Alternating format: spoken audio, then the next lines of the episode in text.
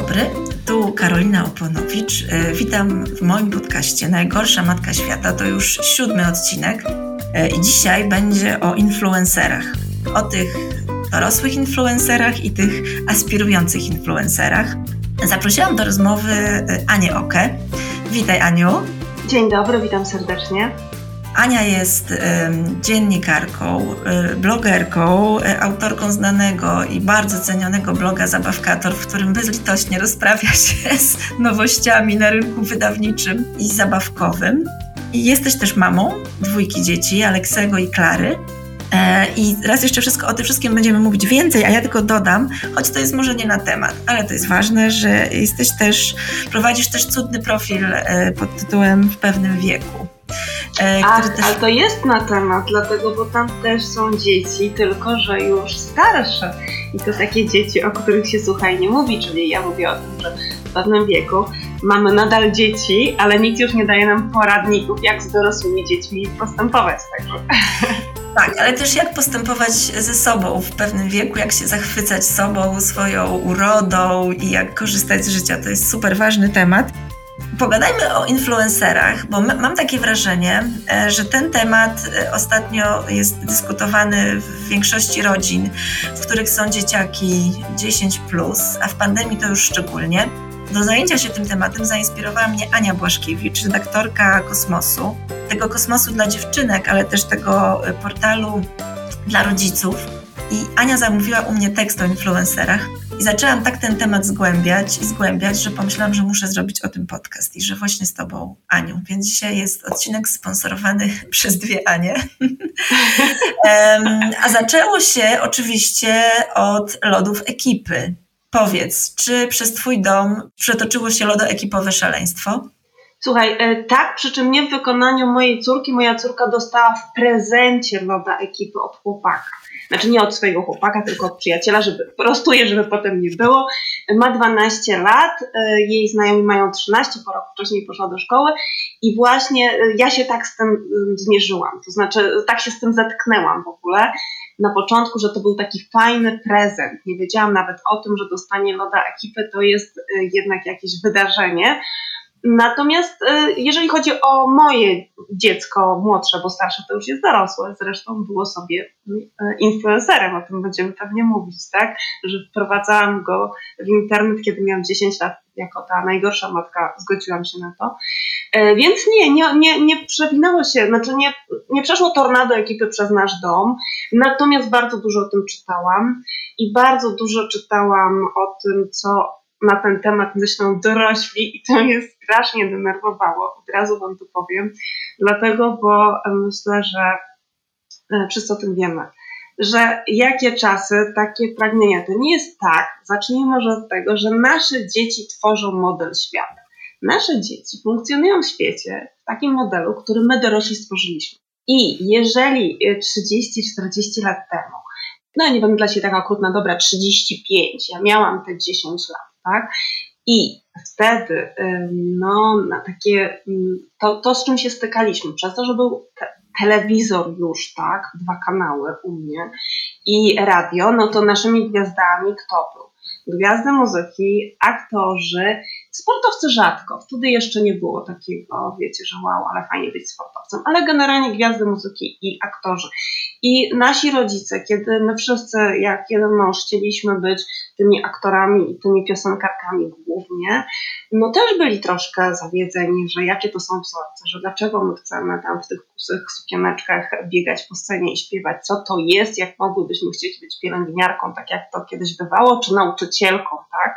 No i mniej więcej teraz jest oczywiście inne przyłożenie, ale dokładnie tak samo to wygląda. Nasze dzieci dostały od nas, dorosłych, stworzony świat, od nas dostały stworzone media i od nas dostały stworzone nowe kanały i one tylko przyszły, rozejrzały się i powiedziały, aha, no teraz fajnie jest być e, na te, w tej czołówce, będąc influencerem, tak, bo to akurat różnego rodzaju może być influencerem.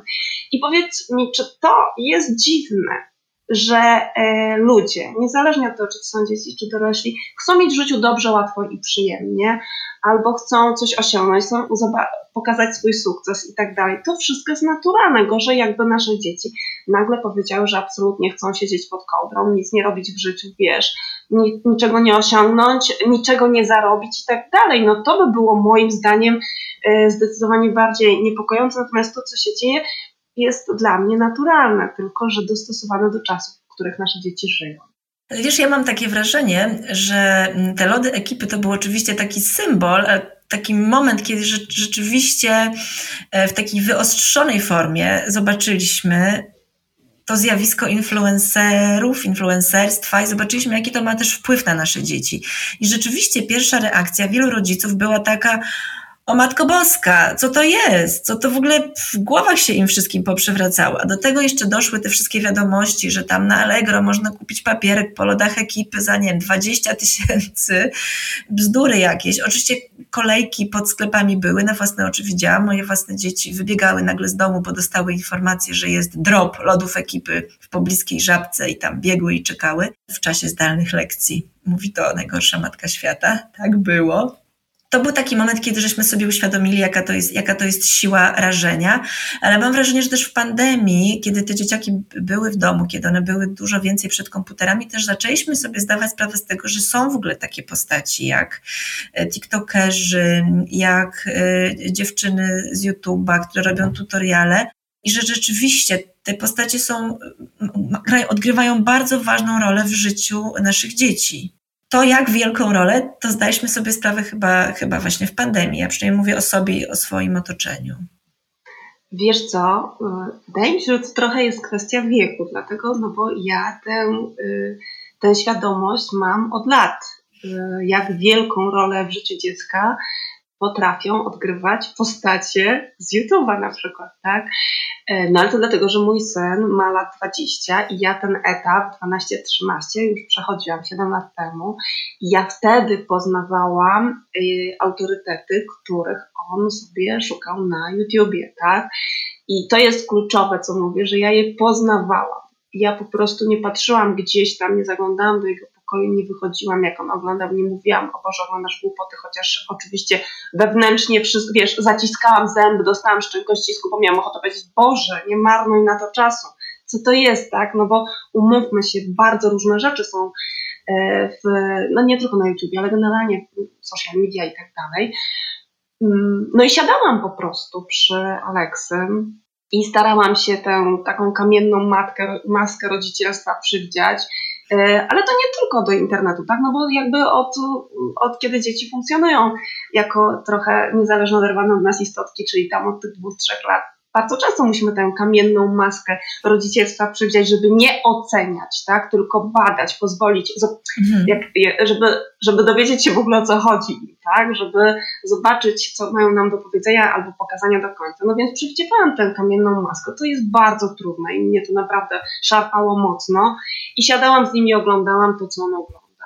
I starałam się zrozumieć, dlaczego akurat tak, no bo wiesz, ja oczywiście wolałabym, żeby w tym czasie czytał moje ukochane książki przygotowe, czyli Dziką Mrówkę i Tamtamy, jako, jakie ja czytałam w jego wieku, no ale musiałam i muszę to przyznawać. I to jest taka bardzo ważna rola nasza w macierzyństwie, w tacierzyństwie, w byciu rodzicem, w byciu opiekunem, że świat idzie do przodu i pewne rzeczy się zmieniają cały czas tak? Więc siadałam i oglądałam, kurczę, oglądałam tego niechrytego krytyka, kurczę, i, i gąciarza i nie wiedziałam, co z tego będzie, ponieważ oni też, y, to były początki tych kanałów. Nie wiedziałam, co wartościowego z tego dziecko może wynieść, a co nie bardzo, ale rozmawialiśmy o tym tak to wyglądało. Tak? No właśnie, to jest bardzo ważne, czyli siadałaś przy nim i towarzyszyłaś mu w tym, ale jak na przykład widziałaś, tam były jakieś wulgaryzmy, albo jak widziałaś coś ewidentnie głupiego, tak, że jeden gość w ramach pranka robi drugiemu krzywdę, to, to jak się zachowywałaś? Słuchaj, tak samo jak byś się zachowała w życiu, czyli generalnie e, to, co jest rzeczywiście szkodliwe realnie i czego nie, co absolutnie na przykład jest prawnie zabronione, tak? czyli robienie szkody, albo coś, co w prawdziwy sposób, w realny sposób zagraża życiu lub zdrowiu mojego dziecka, również psychicznemu, to natychmiast rozmawialiśmy o tym, że chcę, żeby takich treści nie oglądał, żeby wybrał inne kanały. E, oczywiście im był starszy, tym mniej mogłam powiedzieć, wybierz inne kanały, a bardziej tylko rozmawiać o tym, co widzimy. Natomiast tutaj, e, zgodnie z tytułem tego podcastu, zdecydowanie szłam w kierunku bycia najgorszą matką świata, co mm, tak naprawdę jest najlepszym, co możesz zrobić. Czyli jeżeli raził mnie tylko język, to rozmawialiśmy o tym języku, ale nie zabraniałam dziecku oglądać tego kanału, ponieważ jak wyjdzie na ulicę czy spotka się ze znajomymi, te, tego samego języka mogą używać. Więc starałam się wykorzystywać to jak książki na trudne tematy, tak? Czyli po prostu mamy temat, który możemy sobie przerobić w domu, rozmawiając o tym, bo jak on pójdzie gdzieś do szkoły, do znajomych, na trzepak tak zwany i tak dalej i spotka się z takim językiem, to ja nawet nie będę wiedziała. Więc w sumie się cieszyłam, że mogę, że mam na sucho takie miejsce, gdzie mogę tutaj, wiesz, trochę z pozycji kanapowca, bez jakichś większych wysiłków, porozmawiać z, tym, z nim o tym, co jest słabe i dlaczego to jest słabe, bo Słuchajcie, to, jest, to, to było dla mnie chyba najtrudniejsze, że najłatwiej jest powiedzieć, że mi się to nie podoba i to jest słabe i to jest w ogóle złe, na przykład jeżeli chodzi o jakąś bardzo dużą masę wulgaryzmów, które nie wzbogacają tekstu w takim naszym dorosłym rozumieniu, że jest jakiś smaczek z tego mhm. wulgaryzmu, bo tak też bywa, tak? Dzieci też to słyszą, tylko rzeczywiście są to po prostu wulgaryzmy. No to wiesz, to fajnie jest tu i teraz powiedzieć dziecku, dlaczego to jest słabe bo to, że powiesz, to jest słabe, no okej, okay. ale dlaczego, tak? Czyli y, cały ten, cała ta rozmowa o tym, że ten język to twoja marka, tak? To świadczy o tobie, że budujesz pewne przyzwyczajenia, że w przyszłości możesz się nie powstrzymać w odpowiednim momencie, żeby nie użyć nieodpowiedniego języka. Jaki język twój działa na odbiorców, na Twoich kolegów, na Twoje koleżanki? Czy mądrze jest budować poprzez wulgaryzmy swoją pozycję w grupie? Dlaczego nie? I tak dalej. No wiesz, to jest konkretna robota do wykonania, niestety. Słuchajcie, to jest naprawdę. Dla mnie to była bardzo ciężka. Dla mnie, dla osoby, która była e, do 22 lat wychowywana i rozwijała się bez internetu, to była totalnie w pierwszym podejściu totalnie ciężka praca. Była to ciężka praca, wiesz, ale ja mam też takie wrażenie, e, że my, no mówię o naszym pokoleniu rodziców, że my też niespecjalnym szacunkiem darzymy e, do, tych influencerów i ich dokonania. No nie chcę powiedzieć pogarda, ale może taki, e, takie niezrozumienie i też nasz lęk wynika z tego, że nam się wydaje, że nasze dzieci tak strasznie się jarają czymś, co my uważamy za totalnie bezwartościowe. No, no słuchaj, jak no, no dziewczyny na TikToku, które patrząc na to tak nachłonno i krytycznie, wiesz, machają nie tylko rękami, ale też innymi częściami ciała, wiesz, dziewczynki, dekolty, krótkie koszulki, makijaże, no dobra, no nie żyjemy w XIX, a nawet w XX wieku, ale wciąż, no to jest jakiś taki model, którego nie chciałabym mojej córce pokazywać, nie chciałabym, żeby ona go naśladowała. I tak sobie myślę, no, no jakim wzorcem jest taka, taka tiktokerka? Ale jestem gotowa o tym pomyśleć i zada, zadać sobie kolejne pytania, więc ciekawa jestem, jak ty, jak ty na to opatrzysz. Trochę nie masz wyboru, czy możesz pokazać ten wzorzec córce, czy nie. Ona po prostu go zobaczy. Pytanie, co z tym zrobicie? Czy ona go zobaczy na ulicy, czy ona go zobaczy w telewizji, czy ona go zobaczy w filmie, gdzie ona go zobaczy, czy ty będziesz wtedy obecna, żeby z nią o tym porozmawiać. To jest cały czas najważniejsze w tym całym podejściu do nowych e, mediów. E, przecież to nie chodzi o to, że ty masz świetnie znać nowe media. Ty masz je poznawać z dzieckiem. To, co ono poznaje, to ty poznajesz. To jest fajne i proste, jak mamy dziecko e, do 10-11 lat. Później to się robi trochę skomplikowane. No i cały czas, jeżeli chcesz rozmawiać o wzorcach ze swoją córką, nie pokazywać jej wzorców. Znaczy, oczywiście ty możesz ściągać dobre wzorce i jej pokazywać, tak? Ja robię wieczory filmowe, robiłam z pierwszym dzieckiem, teraz robię z drugim dzieckiem, żeby pokazać E, klasykę kina i mówię o klasyce z mojego, nie z, wiecie, sprzed 60 lat, tylko tam sprzed 30, moją klasykę kina i tak dalej. Mogę ściągać te wzorce, ale ona też będzie widziała wzorce w przestrzeni, w której się porusza, ponieważ powtarzam, jest niezależnym człowiekiem, który wychodzi w świat dzięki Bogu.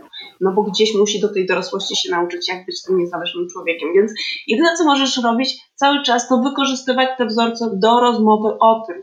I też ja mam teraz dwunastolatkę, więc też to nie jest tak, że ja ścinam tę dziewczynę od razu i mówię, robię taką, wiesz, minę srogą i mówię, o mój Boże, w tym wieku makijaż i w ogóle, i w ogóle, tylko podejmujemy rozmowę. I rozmawiamy. Y, taki praktyczny przykład, tak? Rozmawiamy. Masz 12 lat, masz ładną cerę, nie ma problemów. Jak będziesz miała problemy z cerą, będziemy się uczyły, co z tym zrobić. Oczywiście przecież ja nie zabronię makijażu, tak?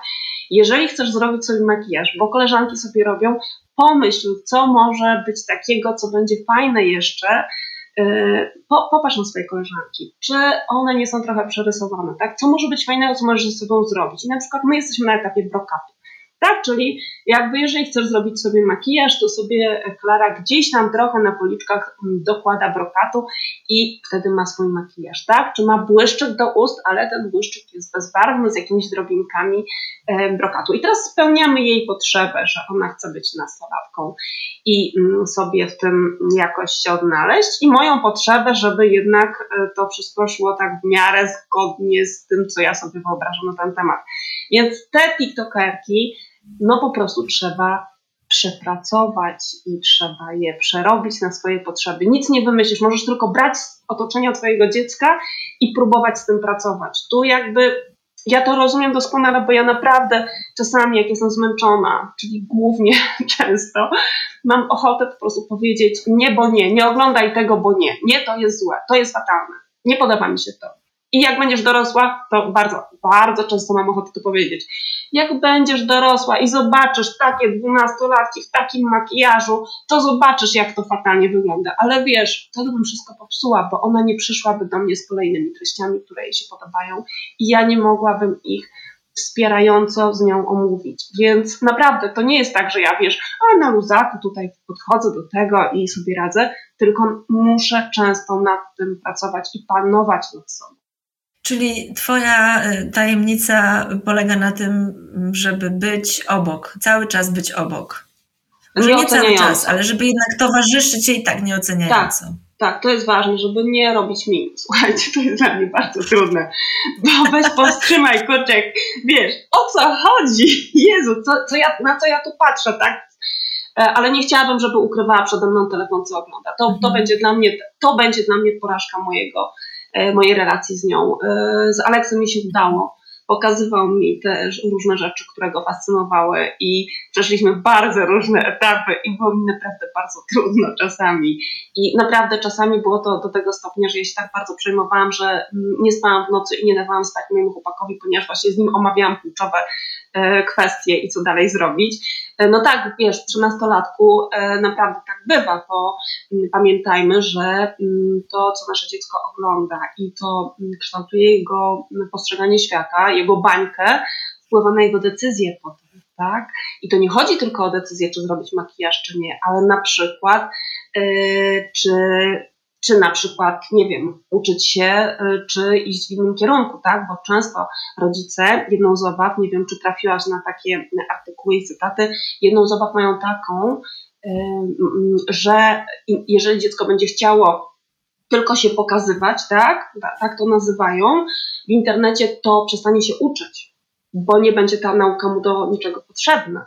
My wiemy obie, pracując w social mediach i wrzucając różne rzeczy w social media, że trzeba bardzo dużo się nauczyć, żeby wrzucać coś, sensownego do tych YouTube'ów i internetów i trzeba bardzo być y, naprawdę sprawnym i trzeba dużo pracować nad tym, no ale rodzice, którzy tego nie robią, nie wiedzą, ile tam jest do zdobycia kompetencji, ile trzeba się nauczyć i jak trzeba być zdyscyplinowanym i jak ciężko często się nocami pracuje, tak? No tak, bo ty też masz trochę inną perspektywę, bo jesteś, no też pracujesz w internecie. Z definicji, już na początku podchodząc do, do takiego influencera, masz do niego więcej życzliwości, bo myślę, że masz większą wiedzę o tym, co stoi za, za tym, że taki krótki 30-sekundowy filmik to też wymaga, wymaga pracy. I oczywiście ja też sama odkryłam, jakie fantastyczne treści e, też można odkryć, nawet na TikToku. E, podczas pandemii e, była ortodontka, która udzielała na TikToku porad osobom noszącym aparaty stałe, jak, jak, jak sobie z nimi radzić. Moje dzieci zdobywają bardzo dużo wiedzy z TikToka, gotują, mają fantastyczne przepisy. Ja też byłam pod wrażeniem tego, jaką ogromną wiedzę w ogóle o mechanizmach rynkowych dzieci dzięki temu zdobyły, bo one doskonale się orientują w tym, jak tam jest network danego influencera, jakie on ma kontrakty reklamowe, co się przekłada na co. One zaczynają operować takimi terminami, jakich ja na pewno w ich wieku nie znałam. Więc też sobie myślę, że dorozumienie tego, jak ten biznes jest skonstruowany, na czym się ten biznes w zasadzie robi, to też jest duża korzyść. I oczywiście nie będę wrzucała całych internetów i influencerów wszystkich do kosza na śmieci, bo też myślę sobie, że tam jest dużo wartościowych rzeczy, które można, których można się nauczyć. Wiesz co, to jest tak, jak ja zawsze powtarzam i rodzicom, i dzieciom, i e, wszystkim dookoła, że trochę jest tak ze światem wirtualnym, że on jest taki, jaki sobie stworzymy sami, ponieważ to my decydujemy, kogo oglądamy, jakie konta followujemy, i e, robimy sobie tę swoją codzienną gazetkę, tak? Jeżeli jesteś na Instagramie, nie wiem, no teraz dzieciaki już nie są tak na Instagramie albo na, ale bardziej na TikToku. TikTok ma trochę inne algorytmy, bo na Instagramie oglądasz to, e, co zaobserwowałeś na TikToku, jednak TikTok ma algorytm szeroki, czyli on ci też podrzuca rzeczy, których nie zaobserwowałeś, no ale skoncentrujmy się na tym, że jakby to, co obserwujesz, tak? Nawet TikTok tworzy dzieciakom algorytm, czyli patrzy, uczy się tego, co dziecko obserwuje i podsuwa mu podobne treści. Więc pamiętajmy, że to, na co my się decydujemy, to e, tak wygląda nasze otoczenie w internecie i w związku z tym to jest wiedza, którą musimy przekazywać naszym dzieciom, tak? To, tego musimy też uczyć nasze dzieci i siedzieć z nimi właśnie czasem i szukać takich wartościowych rzeczy, żeby miały i rozrywkę, ale żeby czegoś się uczyły. Zobacz, rodzice, ja mam łatwiej po prostu, bo ja pracuję w social mediach, ja pracuję w internecie. E, ty masz łatwiej, to jest inna świadomość. Natomiast rodzic, tak jak ja, kiedy mój dziesięciolatek zakładał bloga, nie wiedziałam kompletnie nic. Ja byłam panią redaktor z prasy drukowanej, koniec, kropka. W ogóle nic z internetem nie miałam wspólnego. E, to mniej więcej patrzyłam na to, jak takie, wiesz, coś bez wartości, taki, tak, taka podrzędna rzecz w stosunku do prasy drukowanej, do książek, do wydanych, taki internet, wiesz, takie, taki właśnie trochę kosz na śmieci. Natomiast y, to mi wszystko, ta jego droga i potem moja droga, bo ja po kilku latach zaczęłam też chodzić w internet, pokazało, co trzeba umieć, tak? No prowadzisz coś i musisz umieć sklecić fajnie kilka zdań, czyli pisać, tak? Zredagować to sobie, tak? No, no nie zrobić błędów. Dzieciaki muszą w miarę się uczyć poprawnie y, konstruować zdania, konstrukcje gramatyczne. Musisz umieć nauczyć się kadrów, i oświetlenia, tak? Czyli po prostu co, czego ja się uczyłam w szkole filmowej, to dzieciaki się uczą tego na co dzień, na Boga, no pomyślcie, jakie to są kompetencje kadrować, to, żeby głos było dobrze słychać, to, żeby na TikToku na przykład, tak, na innych platformach może nie, no na, na YouTubie na pewno, czyli montaż filmów, te dzieciaki najczęściej robią to w tych wszystkich początkowych fazach, zanim zostaną tymi, co niektórzy influencerami, sami wszystko. Wszystkiego się uczą. Budowania społeczności, czyli marketing, mówienia do ludzi, pokazywania się w kamerze, czasem śpiewania, robienia gagów, wygłupiania się, obycia. Słuchajcie, to są takie umiejętności, ale też za tym jest dużo pracy. Kiedy moja córka powiedziała, mamo, mogę założyć y, Instagram, ja powiedziałam, ale oczywiście, proszę bardzo. Mm, oczywiście jest napisane, że pod kątem, do, pod y, opieką dorosłego, bo nie ma 13 lat, natomiast ma Instagram i ona sama myślała, że tam będzie ho, ho, ho, ho, ho, ho hasać, a okazało się, że napisanie każdego posta, bo napisze o książkę, tak głównie, zrobienie zdjęcia, sprawdzenie sobie tego, wrzucenie, nakręcenie relacji, dodanie hashtagów, to jest tyle pracy, słuchajcie, że nie każdy w to może wejść. I teraz E, oczywiście, że to jest bardzo niebezpieczne, kiedy nasze dzieci uzależniają się od e, internetu i musimy o tym mówić, no ale to, to jest to właśnie ta nasza rola, żeby gdzieś tę barierę stawiać. Natomiast umówmy się, kochani, to, że dzieciaki chcą być influencerami, to nie znaczy, że z nimi zostaną, bo to jest ogromnie dużo pracy. A jak zobaczycie, jak oni wykonują ogromnie dużo pracy i rzeczywiście wspinają się zostają tymi influencerami, to wy już będziecie na takim etapie wtajemniczenia, obiecuję wam to, obserwując ich, że będziecie sami zachwyceni tym, że taką pracę wykonali i że tyle potrafią, tak? No oczywiście jak będziecie obok i będziecie to obserwować. To, co mówisz, to potwierdza się idealnie z mm, takim, taką postawą Jordana Shapiro. To jest autor tej fantastycznej książki Moje cyfrowe dzieciństwo, Nowe cyfrowe dzieciństwo. Tak, tak, tak. I on mówi coś takiego, nasze dzieci będą wykonywały zawody, których pewnie jeszcze nie ma. One się przygotowują, uczestnicząc w tej cyfrowej rzeczywistości, przygotowują się do uczestniczenia, w, do, funkcjonowania w świecie przyszłości. Więc zaufajcie im i pozwólcie im te kompetencje budować, bo to one będą im potrzebne, a nie te kompetencje, które wy znacie ze swojego dzieciństwa.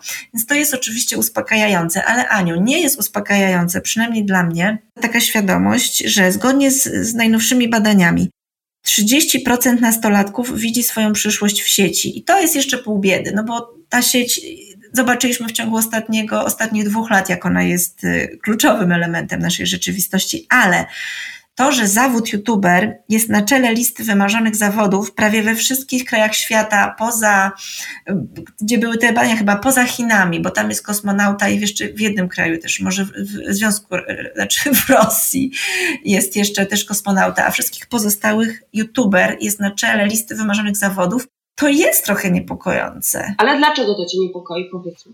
Wiesz co, bo wydaje mi się, że, że z perspektywy dzieciaków to jest takie właśnie pójście na łatwiznę.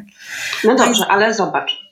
No. E, gdyby te badania przeprowadzić w naszej młodości, w mojej młodości, w moim dzieciństwie 35 lat temu, nie, niechże będą e, te dzieciaki zbadane, to jak myślisz, jaki zawód byłby najczęściej? Czy byłby to hutnik, górnik, e, pielęgniarka? Mm, czy to no. byłyby naj, częstsze zawody. Nauczycielka, nie mówię o tym czasie mhm. sprzed 50 lat, gdzie nauczycielka na przykład było, tylko że wiesz, to był wtedy taki renomowany zawód, tak? Więc jak myślisz, jakie zawody by się pojawiały w tej czołówce? Czy dzieci by wybierały jakieś ciężkie zawody, w których trzeba się napracować, których nikt nie widzi, czy wybierałyby raczej e, znowuż zawody wtedy z pierwszych stron gazet, czyli chciałyby być e, właśnie aktorami, piłkarzami. E, wiesz co, dyrektorami, prezesami i tak dalej. Jak, jak myślisz? No mi się wydaje, że mhm.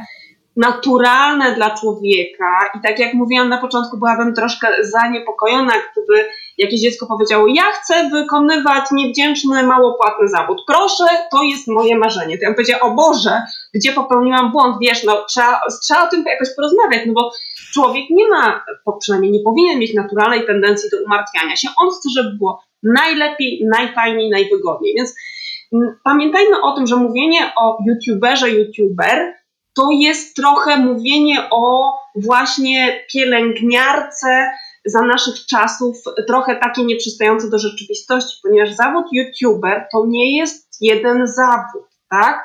Mamy y, tam ludzi zajmujących się technologią, y, przyrodą, podróżami, gotowaniem.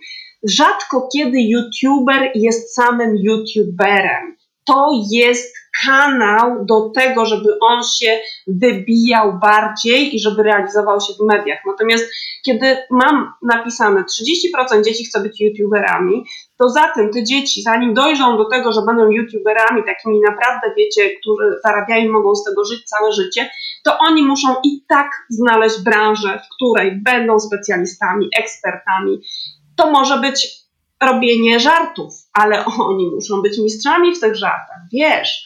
To nie jest takie, że wchodzę i zostaję youtuberem od żartów.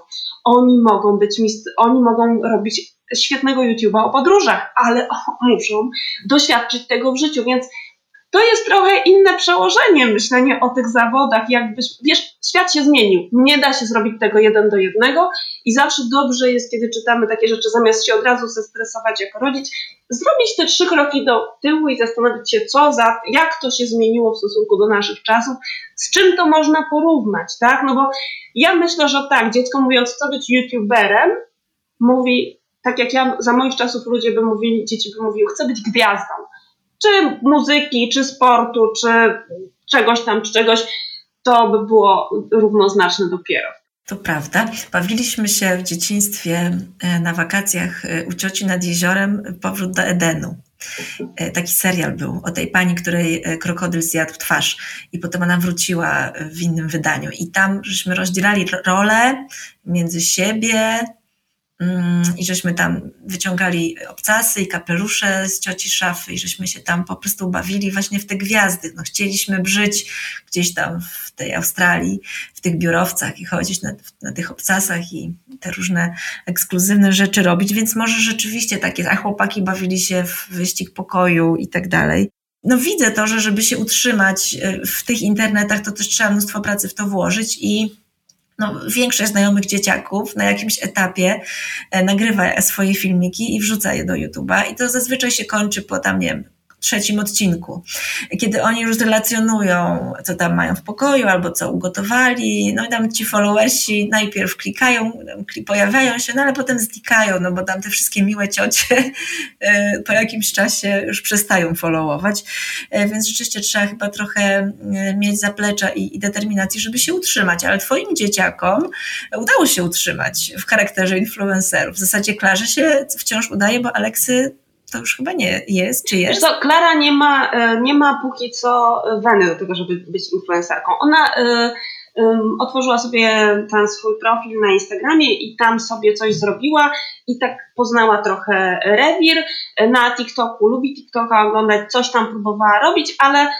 czeka aż będzie miała właśnie być może to jest tak, że widząc w domu, jak to wygląda, tak, ona ma mnie pod ręką, wie, że, mm, że takie lifestyle'owe sprawy, to jedno, że trzeba być jakimś ekspertem, jakoś się profesjonalizować i ona czeka na to, co, w czym ona będzie się profesjonalizować. Bardzo mi się to podejście jej podoba. Naprawdę jestem, widzę, że wykonałam tutaj e, kawał dobrej roboty. Natomiast Alex był blogerem książkowym. Wtedy tak YouTube jeszcze nie był taki osiągalny technicznie również. E, ale też nie miał takiej chyba potrzeby specjalnej i był blogerem książkowym przez 5,5 roku do bodajże liceum jakoś, tak? Tak mi się wydaje, że to w liceum umarło, bo nie było na to czasu.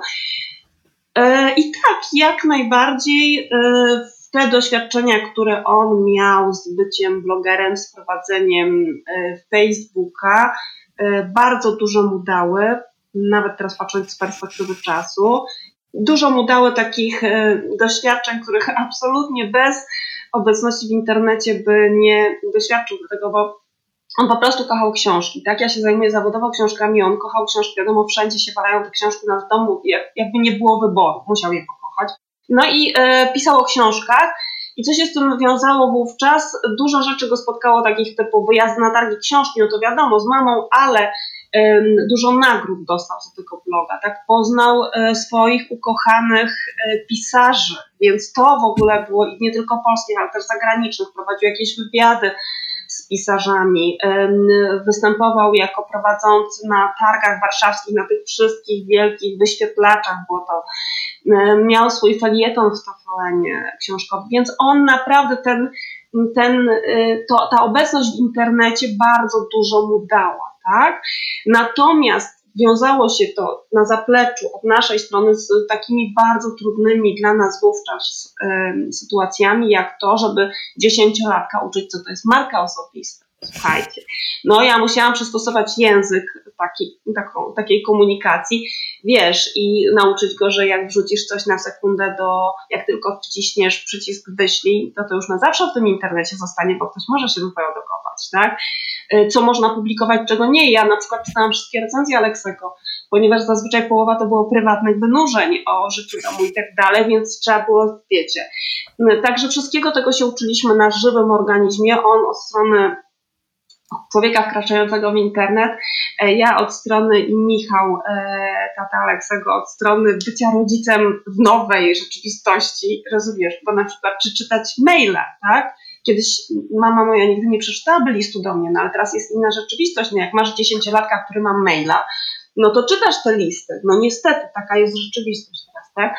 Także bardzo fajnie i zobaczcie, to jest ciekawe, bo myślimy, że o Jezu, jak dziecko dziesięcioletnie weszło w internet i zaznało tej sławy, to po prostu już koniec, przepadło, rozumiesz, zepsute na całe życie, już tylko będzie ciągnęło do tego. Natomiast on zamknął bloga i w ogóle już nigdy nie podjął tematu bycia influencerem, ponieważ on w międzyczasie rozwinął pasję swoją do RPGów, czyli gier fabularnych, w których komputer nie bierze żadnego udziału i on do tej pory tym żyje. Właśnie teraz robi kurs na wychowawcę, bo też chciałby już jako wychowawca jeździć i też prowadzić takie RPG i tak dalej dla dzieciaków. Także słuchajcie, no naprawdę nie ma się czego Moim nie zdaniem nie ma czego bać. się bać. Nie ma się czego bać. Ania, jakie to, jest, jakie to jest cudne, co powiedziałaś, że nie ma się czego bać, naprawdę.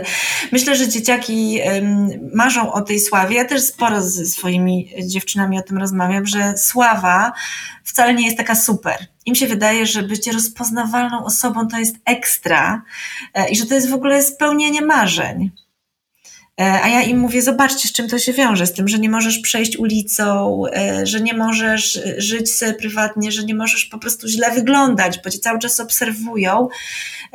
I takie to jest też weryfikowanie. Znaczy, no, no one nie mają możliwości, żeby to zweryfikować, tylko mają jakieś takie wyobrażenie o tym, ale mam nadzieję, że jakoś urealnią to. Wiesz co, ja bym chciała powiedzieć taką jedną ważną rzecz z mojego życia, którą ja bardzo Wam wszystkim polecam, jeżeli boi, boicie się mocno tej, tej sfery życia internetowej dzieci. Tak? To jest naturalne, że się boimy, bo po prostu sami nie dorastaliśmy w tej sferze i nie mamy wzorców. Nasi rodzice nam ich nie przykazali, my ich nie mamy i musimy sami je tworzyć, więc jest naturalne, że ten ogromny lęk jest.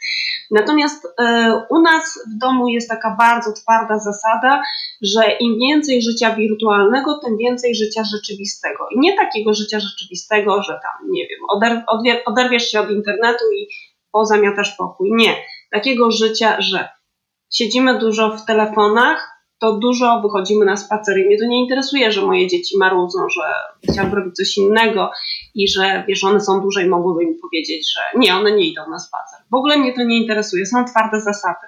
Dużo siedzimy teraz w y, nowych technologiach z laptopem, z tabletem, z telefonem, dużo bardzo spacerujemy, tak? To musi być takie dla mnie i mnie się to bardzo dobrze sprawdza, że jak im bardziej wiesz, zanurzasz głowę w wirtualny świat, to tym bardziej idziesz do lasu, żeby po prostu zrobić absolutny kontrast. Nie na zasadzie takiego, że a teraz dzisiaj zrobimy dzień bez internetu i posiedzimy w domu na fotelach, poczytamy książki, bo to nadal nie jest ten rodzaj funkcjonowania organizmu.